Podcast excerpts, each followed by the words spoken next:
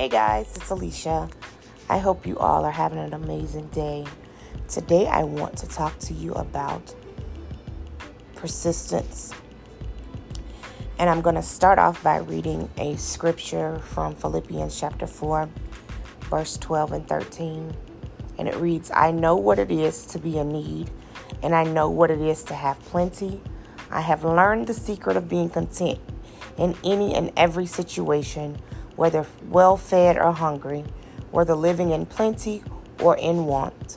I can do all things through God who strengthens me. Resilience and persist- persistence often work hand in hand, they go together. While resilience refers to bouncing back after enduring a crisis, persistence refers to the ability to steadfastly pursue any obstacle that may come in your way, any type of delay, any type of disadvantage. Now, both resilience and persistence are important because one must not only recover from a setback, but they have to endure to continue and not give up. Persistence naturally requires being resilient, as you can't persist if you never get back up. I'm going to say that again. You never can continue to pursue a thing if when you get knocked down, you don't get back up. On the other hand, it is important not to take persistence to the extreme. It may seem reasonable to keep going when the odds are stacked against us, but there are times when we just need to learn to let things go. We have to learn when something is really for us and when we just want something for us. Let me say that one more time.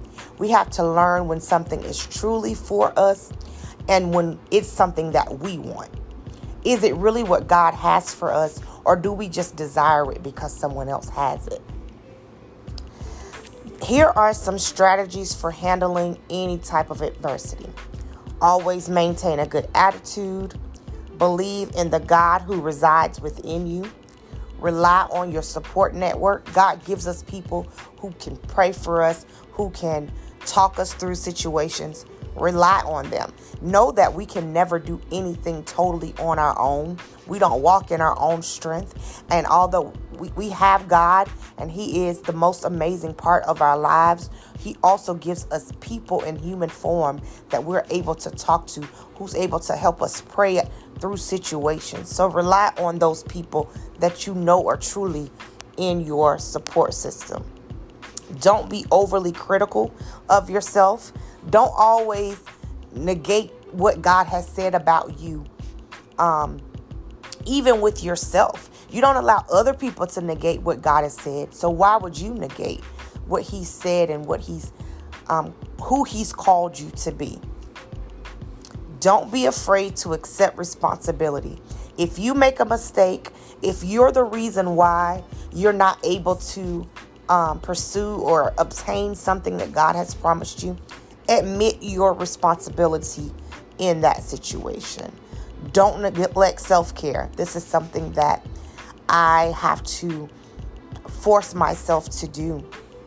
I, have made it a, a thing to where my getting my lashes done, getting my fing, my my nails and my feet done, getting pampered is a part of my budget because I have to do something to make sure that I'm taking care of me when I, you know, I'm always taking care and giving to others. We often underestimate our ability to recover from challenging situations. Um, and I, am reading this, guys, because I, I had to write this down because it was it was a lot. But most people are far more resilient than they give themselves credit for. Many of us have already made significant accomplishments that required resilience. Often it's just a matter of looking back and evaluating past successes.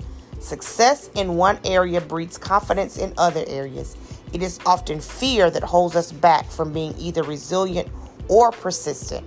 However, most situations aren't as bad as we think. They are certainly not too hard for our omnipotent God. Nothing is too hard for God. We can cast all our cares on Him because He cares for us. We just have to be able to make up in our minds that we're going to stand and that we're going to continue to get back up and we're going to continue to pursue. Until next time, guys, peace out.